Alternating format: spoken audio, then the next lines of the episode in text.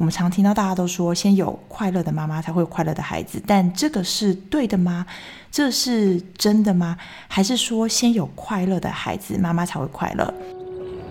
你现在正在收听的是《父母的快乐计划》。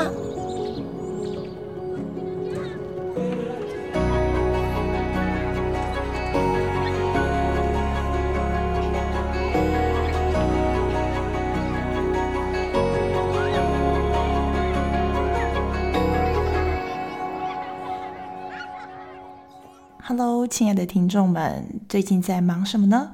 现在已经接近二月的尾声了，我收到其实蛮多的粉丝或者是学员的讯息，他们说没有想到自己在年初这几个月得到的是一种，有时候感觉到自己是在武装自己的无奈，或者是说没有办法放松做自己，还是哦，我今天发现我就是要勇敢做自己的感想哦。那当然会有这样的感触，可能是因为从过年那段期间和亲戚之间相处得来的，或者是看到自己的健检报告的时候，发现哇，真的要好好的把握这种，呃，生活中的每一每一分每一刻。所以今天我们就一起来聊聊关于妈妈跟自己，或者是更多的角色的交互作用。我想这虽然没有正确答案，但是，嗯，或许我们可以一起去想想看。要如何去面对角色间的互相的作用跟融合，才能够给自己跟家庭带来正面的反应，而不是副作用。好，所以啊、讲到这个话题，其实我心里想到的是，我们很常鼓励自己说要正面的、正向的面对未来，对吧？我们常听到大家都说，先有快乐的妈妈才会有快乐的孩子，但这个是对的吗？这是真的吗？还是说先有快乐的孩子，妈妈才会快乐？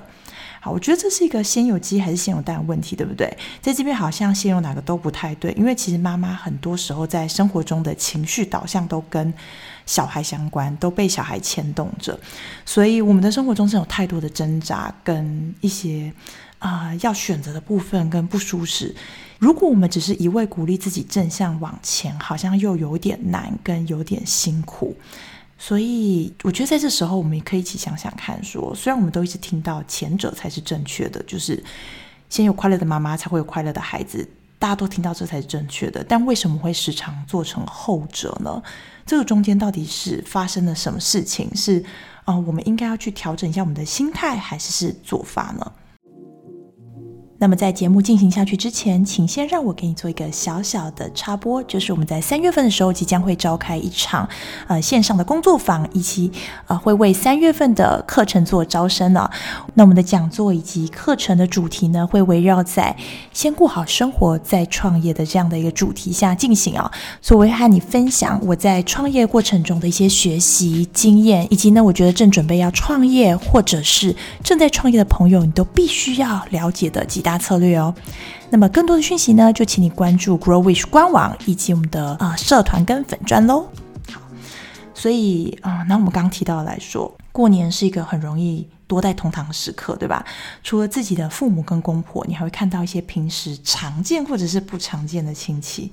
好，那现在的我面临一个正准备，好像迈迈向四十周年的时刻。好，在两年就要迈向四十了。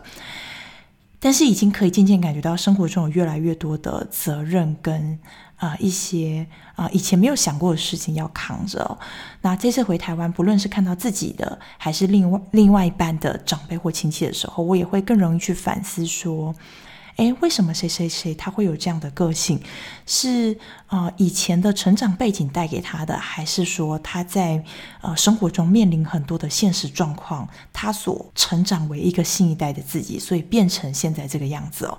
所以呃，当我看到他们这样的状况的时候，总是会有一种很像是借镜的感觉。我想大家可能多多少少难免会有这样的感受，你会告诉自己说：“哇。”我觉得我我自己千万不要成为这样子的人，还是说我觉得他们这样子好好，我想要跟他一样。好，这是一个从外面给我们的一个反应。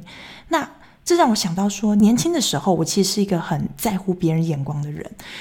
多在乎别人眼光呢？就是例如说啊，可能在学生时代，可能彼此上上课都都我都会很想要装病，不想要上课。但是虽然最后还是会逼得去，就是你知道逼得去上课，但是。我会很有这种想法跑出来，我可不可以做任何事，让我今天都不要让大家看到鼻子上的那颗痘痘。那长大之后，我也发现自己呃，如何看待自己是很重要的，但是好像还缺点什么推力，可以帮助我让我自己成为一个很在生活中很自在，或者在工作中等等很自在又很自信，成为一个自己都喜欢也骄傲的人。好，然后我就发现了。生了孩子当妈妈之后，诶，很神奇的哦，反而因为一个孩子的力量，让我变得好像没有那么在意别人对我的眼光，好像我不管你怎么看，反正今天这就是我教养孩子的方式。然后，但我也发现说，从孩子看爸爸的角度，我就发现孩子其实我我不是说不在意别人看我的这个眼光，而是我把这个呃比重。变得好像是我更发现自己很在乎孩子怎么看我，孩子是怎么看妈妈这个人的，然后我就再去思考，我想要孩子怎么看我，我想要自己怎么看待自己。好，所以我们就先来聊聊孩子到底是怎么看妈妈的。我自己的观察是，其实我身旁有很多的朋友，当然都是妈妈朋友嘛。好，然后啊、我的学员也主要都是妈妈或者是爸爸。好，所以呢，我发现很多妈妈其实在意的最重要的那一块，大家觉得最重要、最重要、不能忽略的，就是教养跟教育。好，但这个教养教育有时候我发现会不小心盖过了，好像在我们的眼睛前面放了一个滤片，就是小孩的教养教育是最重要的，但是我们却缺少了身为一个个体、一位女性，那我们是用什么样的方式生活着？好，我想尽管大家常常听到说，哦，好像成为了妈妈之后，我们就缺少了自己的名字就不见了，好，会有一个好像想要追自己，把自己找回来的一个感觉。但是我自己觉得啦，在身为妈妈过程中，如果你没有主动去注意这块，去弥补，或者是去把这块拉回来的话，的确，你真的是会很容易不小心把焦点都放在小孩跟家庭身上。我相信很多的妈妈，你应该都有一样的感觉。那这种缺少到底会有什么样，在生活中产生什么样的一个后遗症？我发现它会变成是一种，我们会很自然的导致我们以为我们好像没有在牺牲自己，但其实事实证明，跟事实生活上的这些结果，就是我们其实没有这么看重跟照顾自己。啊，举例来讲，呃，我自己也会在我身上看到说，我自己会不会把很多的时间跟金钱，当我们在选择要如何使用的时候，会很主动的先把小孩放在我们的前面。先做选择，然后剩下的留给自己呢？那也不是说这不对啦，对不对？我们先去思考我们的孩子，我觉得这个是一个呃本性，这是一个常理。但是问题就是在那个比重，对吧？所以不论是生活的必需品跟教育，我会去反思，就是透过监测主义，其实我自己也去思考说，我们是真的不在乎自己的外表吗？我们是，例如说，真的觉得自己可以这样子。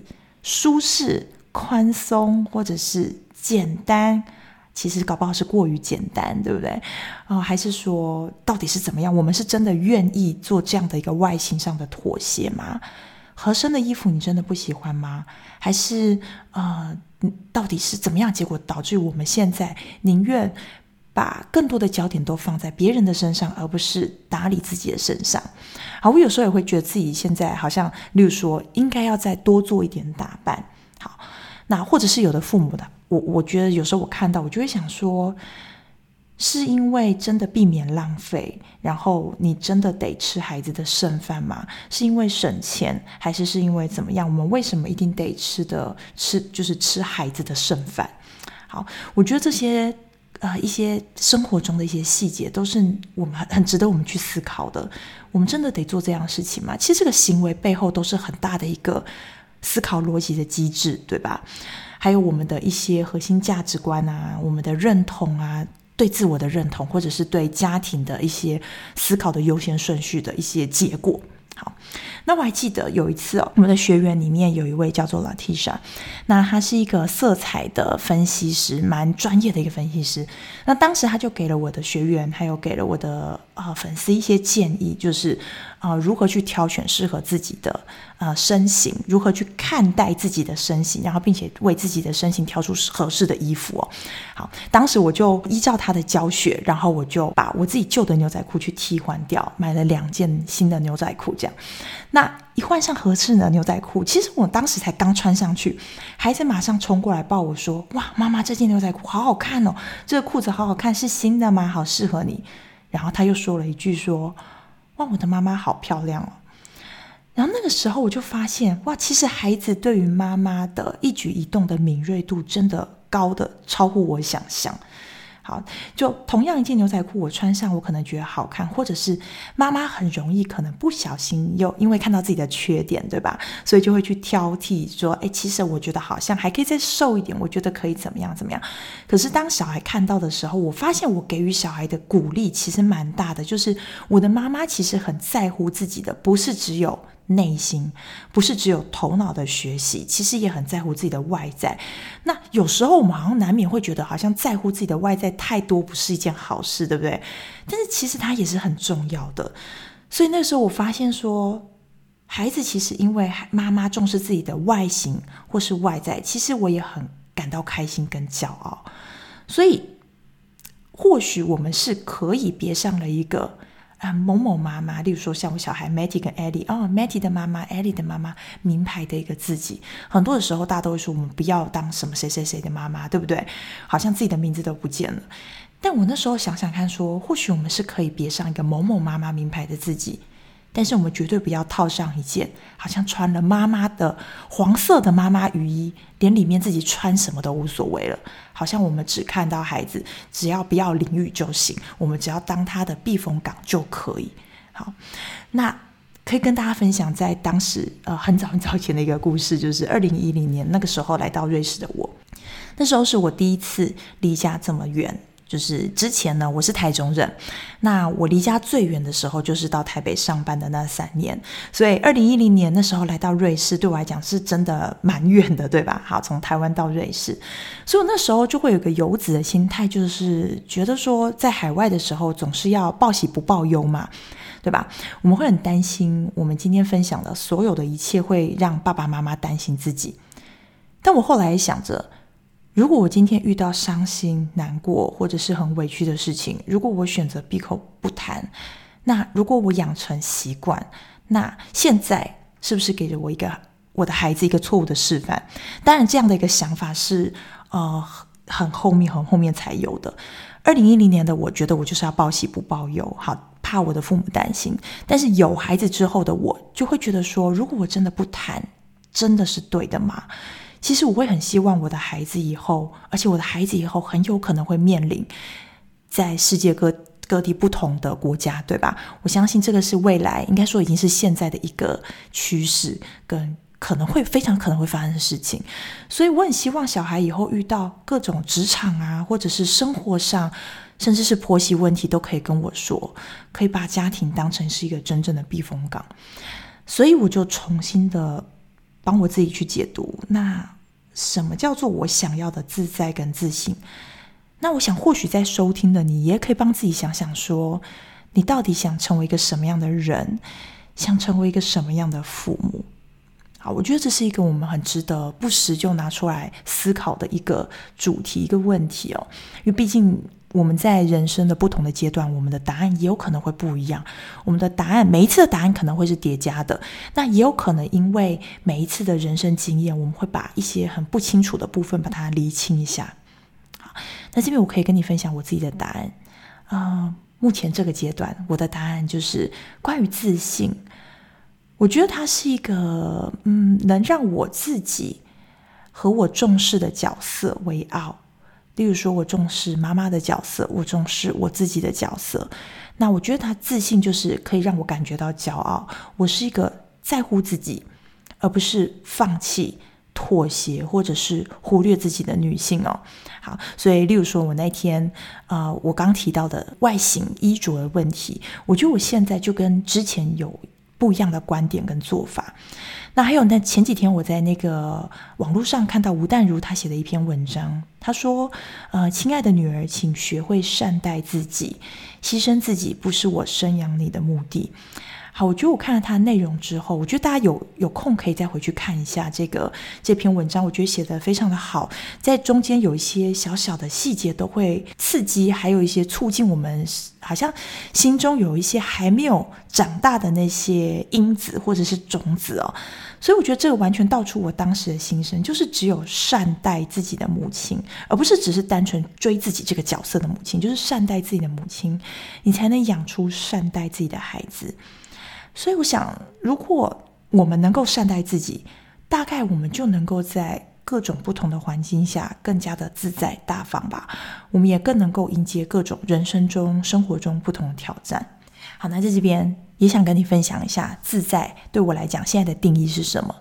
我认为的自在，就是你在生活中可以逐渐透过各种挑战，去了解你可以如何轻松应对多数的情况的时候。我们不用说百分之百的情况了，我觉得你知道，只要你觉得说，哇，今天来了一种困难的情况，OK，我觉得我也相信我自己可以轻松的应对，或者是尽管它没有那么轻松，但我也决定要让自己轻松去应对它。那我觉得那就是一种生活中的自在，还有成为我自己跟我重视的角色的一种自在。好，那啊、呃，这阵子我常听到很多朋友跟我讲说，是就是蛮多女性在婆家，因为毕竟刚过完年嘛，那很多女性在婆家跟在亲戚的人际人际关系中哦，都会觉得有点压抑。我们很想要活出自在的样子，但是真的很难做到。有时候会觉得自己好像是在迎合，对不对？有时候觉得自己好像必须要戴着武装的面具，才能守住自己的某些界限，例如说一些教养的法则、原则，自己教养的一些底线。那我自己觉得，这个可能就会是我们前往自在的一个过渡期，因为我知道蛮多人，当他戴着这样武装的面具的时候，会觉得自己又说很假，不是自己，好像很痛苦。但或许我们可不可以想想，它是一个前往自在的一个过渡期呢？那要怎么样去把它当成过渡期？我觉得对我来讲啊，重点它可能是，呃，迎合的时候，当你在做这个迎合。或者是你在觉得你在守住自己的界限的时候，你的感觉是什么？你感觉你是在委屈，还是你很清楚这个就是一个方式、一个手段？这个武装，它的确可以帮助你带来更多的自在，而不是一味的去附和别人想要的方式。你或许没有武装，但是你把你的。界限全部都放下了，你没有界限了，你让你的孩子或是你自己用别人的生活方式前进，反而会为你的现在跟未来带来更多的不自在。好，所以这样的忍耐可能对你来讲会带来更多的不舒服。好，那讲到这个武装，可以跟你分享的另外一个故事就是，我想到过去我在外国的职场啊，曾经有一段职场经验，就是是装老跟装凶的时期。我想装老跟装凶，可能在亚洲的职场文化都不太容易看到，对吧？好，就是你要刻意把自己扮得比较老一点，或者是扮得很凶，好，就是你你可能不容易笑，或者是说你要看起来比较严肃。好，那我当时的扮老跟装凶的时期，就是比如说我的眼镜，就是会配得比较正经，好像那种在实验室那种宅男，或者是说是那种非常的。反正就是非常的不时尚啊，或者是非常的就是震惊，看起来就震惊的那种眼镜。好，那我那么做的原因，那么做目的就是希望我在职场中可以被认真对待。因为大家知道嘛，亚洲的亚洲人，好，看起来就是会比较年纪小一点。那尤其是亚洲女性，你有时候会遇到一些比较大男人主义的外国人的时候，你会说真的还蛮不舒服的。所以我这样的。装老跟装凶，其实我目的就是在告诉某些人，就是我是有我的经验的，我不是小孩，还有没事别惹我。好，那当然也不是说亚洲女性不好，我刻意想要丢掉亚洲女性这个样子，实在是真的，因为我受够了蛮多被开一些很无聊的啊、很肤浅的玩笑，所以这就是我的武装。好，那。当然啦，我觉得每个人武装的方式是不一样，但是我觉得当时的我，因为有了这个武装，我才可以守住自己很多的界限，可以省下很多的麻烦。那我想，或许“武装”这两个字，可能有的朋友听起来你会觉得说，好像不是很客气，对吧？或者是说，啊、你听起来好像很没有礼貌。但是我觉得当时的我啊，或许大家可以想想看，现在你可能有一些状况，你是需要武装自己。那个武装的武，可能听起来比较严肃一点，比较听起来有点。Too much，一太多了一点。但是你可以把它想成是，就是我们生活中的界限，有一些界限真的是必须要由我们去设定，然后适度的对外宣告，我们才能换来更自在的生活。所以必须要告诉别人说，这个就是我们我们的线，这条线，拜托你不要踩过来，踩过来我就真的没有办法对你，然后有适度的尊重了。所以我觉得这个是，尤其是很多爸爸妈妈或者是职场的朋友都可以去思考的一个问题啊。那跟大家分享一个小小的一个，应该算是呃小插曲吧。虽然这次我回台湾，然后我做了一个想了很久，但是我从来没有尝试过的事情。这件事情叫做。医美，我知道医美现在对很多人都是很平常的一件事情，就是可能多多少少都有点进场维修，做过轻轻轻维修之类的事情哦。好，那。我为什么要做医美？其实是突发奇想的。那天其实我跟一位学员在聊天，然后跟他提到说，这次我回台湾，其实办了我的学员的见面会，这样就是跟大家聊聊天。平常都是在线上见面嘛，那这次就想说，是不是可以就是真实面对面的看看大家是什么样子，然后有更近距离的接触跟谈话这样。结果呢，我就跟他讲说。哎，我这次要回台湾办见面会，但是我觉得我必须要进场维修一下。我很久没有遇到很多人的那个一个场合，这样，所以那当时那位朋友就跟我说：“哎，那你说的是医美吗？你要做医美吗？”哎，其实不是，当时的我其实还停留在非常原始、很原始、很原始的，就是进场维修，就是剪头发跟烫头发阶段。什么那些各式的呃国外回来的人啊，或者是王美啊，他们回台湾就是接睫毛，有没有？然后雾眉啊等等，对我来讲都是非常非常先进的领域。什么接睫毛、雾眉、做指甲，这对我来讲都是完全还没有做过的一件事情。好，就是一个呃不是很 跟时尚很没有接接轨的一个一个女性哦，但是呢，我觉得这次谈话，它就给我一个契机，我很想要去了解，也想要去尝试一下大家在说的这件事情到底是什么。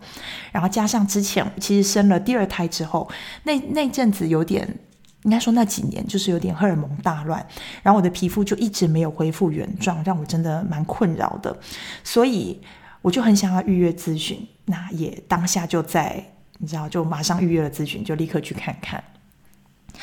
但这趟医美的旅程呢，我不是说我要夜陪或什么，但这趟医美的旅程，我觉得很让我讶异的是，当然除了舒服啦，是真的蛮舒服的，但有时候有点痛。但最让我放松的，竟然是上麻膏，就是你有时候要打雷射，脸上不是要上麻膏吗？对不对？好，上麻膏，静静躺在那里听音乐，听到快睡着的那个时刻。他竟然让我联想到三年半之那个时候，我回台湾见钱做大肠镜的那个麻醉时刻。好，我知道医美跟大肠镜这两个连在一起好像有点奇怪，对不对？但是会让我觉得说，能在平常生活都是很忙碌的时刻。好，尽管我有时间做我自己的事情，但是我觉得。妈妈的生活就是难免还是会有一种忙碌的感受，尽管你当下真的不是很忙，但是还是一种忙碌的感受，好像几点到你就要去接小孩，几点到你就要做什么，对不对？好，我觉得能在忙碌的时刻好好睡觉，感觉真的好好哦，就是一个完全可以放松睡觉的感觉，真的好好。那当然也不是说我的生活都没有办法好好睡觉，只是我发现说有了小孩之后，很多的妈妈会跟我一样变得非常的浅眠，所以。尽管孩子的睡眠状况很好，像我觉得我孩子的睡眠状况其实蛮好的，但是我们难免会遇到孩子半夜，例如说流鼻血，对不对？做噩梦这种这种情况，所以因为有这样的例子，都会让爸爸妈妈，尤其是妈妈哦，我觉得不自主在半夜，我们还是 sensor 全开，就是一点点声音都会让我们，哎，刚刚是有人在叫我吗？刚刚是有人在哭吗？刚刚是发生什么事？会有这种感觉，会这种很像。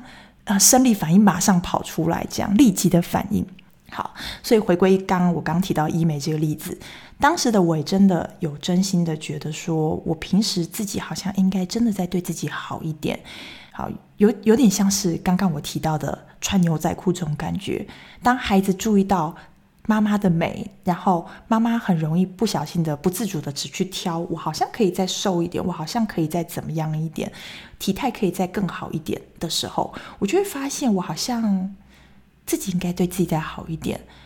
那你对自己是有自信的吗？我对自己是有自信的吗？你对得起自己吗？我对得起自己吗？还是我们都把太多的爱放在孩子的身上？我觉得我会从生活中很多的时刻去反思，然后把一些关注点再慢慢的拉回来自己的身上。那尤其是我们现在的父母嘛，我们很容易生活紧绷。给自己很高的标准跟期待，如果当我们又没有办法好好的去实现我们的目标，或缺少实现的方式的时候，其实看着外界这些讯息，真的会觉得我们的生活充满焦虑感。然后再看看自己，就会觉得天哪，好像这里也不够好，那里也不够好。那我觉得这样的话，真的很没有办法有耐心的，或者是自信的去迎接生活中的各种挑战，或者是孩子需要的协助。所以我觉得，其实每个人哦。生活都势必有他必定迎接的挑战跟学习。我那天看到了一个啊、呃，在追剧，我看到韩剧里面代理公司里面的其中一句话，他说的是说，如果我们今天想要过得不一样，我们就势必要接受我们未来面对的生活就会是跟一般人会是不一样的，对吧？所以，我们遇到的挑战跟我们必须要去学习的这些东西，它就会是。可能不会在我们想象中的，那我们要先去接受它呀，它就是我们的人生课题。我们既然想要过得不一样，我们就必须要去面对这些课题，或者是必须要面对去、呃，去接受我们要如何去达到我们这样的目标。我们要有一个意识去主导我们的生活，而不是被我们的生活拉着走。那在今天节目的最后，我想和你说的是，我的目标今天是活得像个自信跟自在的女人。那你可能也是，但你的自信跟自在的定义可能会跟我不一样。那现在这个时间已经过了二零二三年，已经过了几个月了，对吧？那我相信每一个人的内心也会有一种矛盾、后悔或者是一些动力在。不如我们现在可以趁着这种感受。我们在后悔什么呢？我们在感受到矛盾的东西是什么？或者是我们可能做得不错，我们有一个动力，我们是不是可以把这些想法、这些感受变成我们生活中非常好的驱动力？因为它是我们自然而然，我们不需要刻意找出来这些其他的动机，对吧？我们不如花一些时间思考看看，我们到底想要成为一个什么样的人，成为一个什么样快乐的妈妈、爸爸。那这样的人，对于我们不同的角色，先说是我们在意的角色，那又会是什么样的意思呢？那你要怎么做才可以成为受到自己肯定跟喜欢的人呢？好，我觉得这是我想要留给大家去思考的一个问题哦。好，那今天节目进行到最后，我还想要跟你分享。接下来在三月份呢，我会即将推出新课程招生。好，过去的课程我很着重帮助大家打打造好现在的生活，或者是帮助大家打造好你想要打造的事业，你想要拥有的平衡的生活的一个事业。但是在三月份，我会即将把我的课程翻新。好，我会推出一个是。先顾好生活再创业的主题课程，也就是今天针对想要创业的父母们，你们可能针对自己在，例如说时间上啊、财务上啊，那或者是在自信上，你们都想要有更好的准备。好，先准备好再踏入创业。你不想要盲目踏入创业的朋友，你想要先做好一些生活的准备、思绪的准备、自信的准备、财务上的准备。好，那我将针对这一块的主题，帮助你。梳理当下的生活，为你现在的生活打造余裕，跟未来创业可以更成功的准备。好，所以欢迎你锁定接下来的一些啊、新消息啊，或者是订阅我们的这个电子报。那我想你会收到更快、更直接的一个第一手的消息。好啦，那我很希望今天的这个节目啊，讲了很多，我真的很希望你只要能够带走一个对你来讲最有收获的那一件事情，对我来说，我觉得这一这一集节目就很值得了。那么非常感谢今天你的收听，你的时间、你的投入对我来讲都是最大的鼓励。那如果可以帮我做一些评价，或者是订阅我，那就更开心了。好，那我们就下一集的 Podcast 节目见喽，拜拜。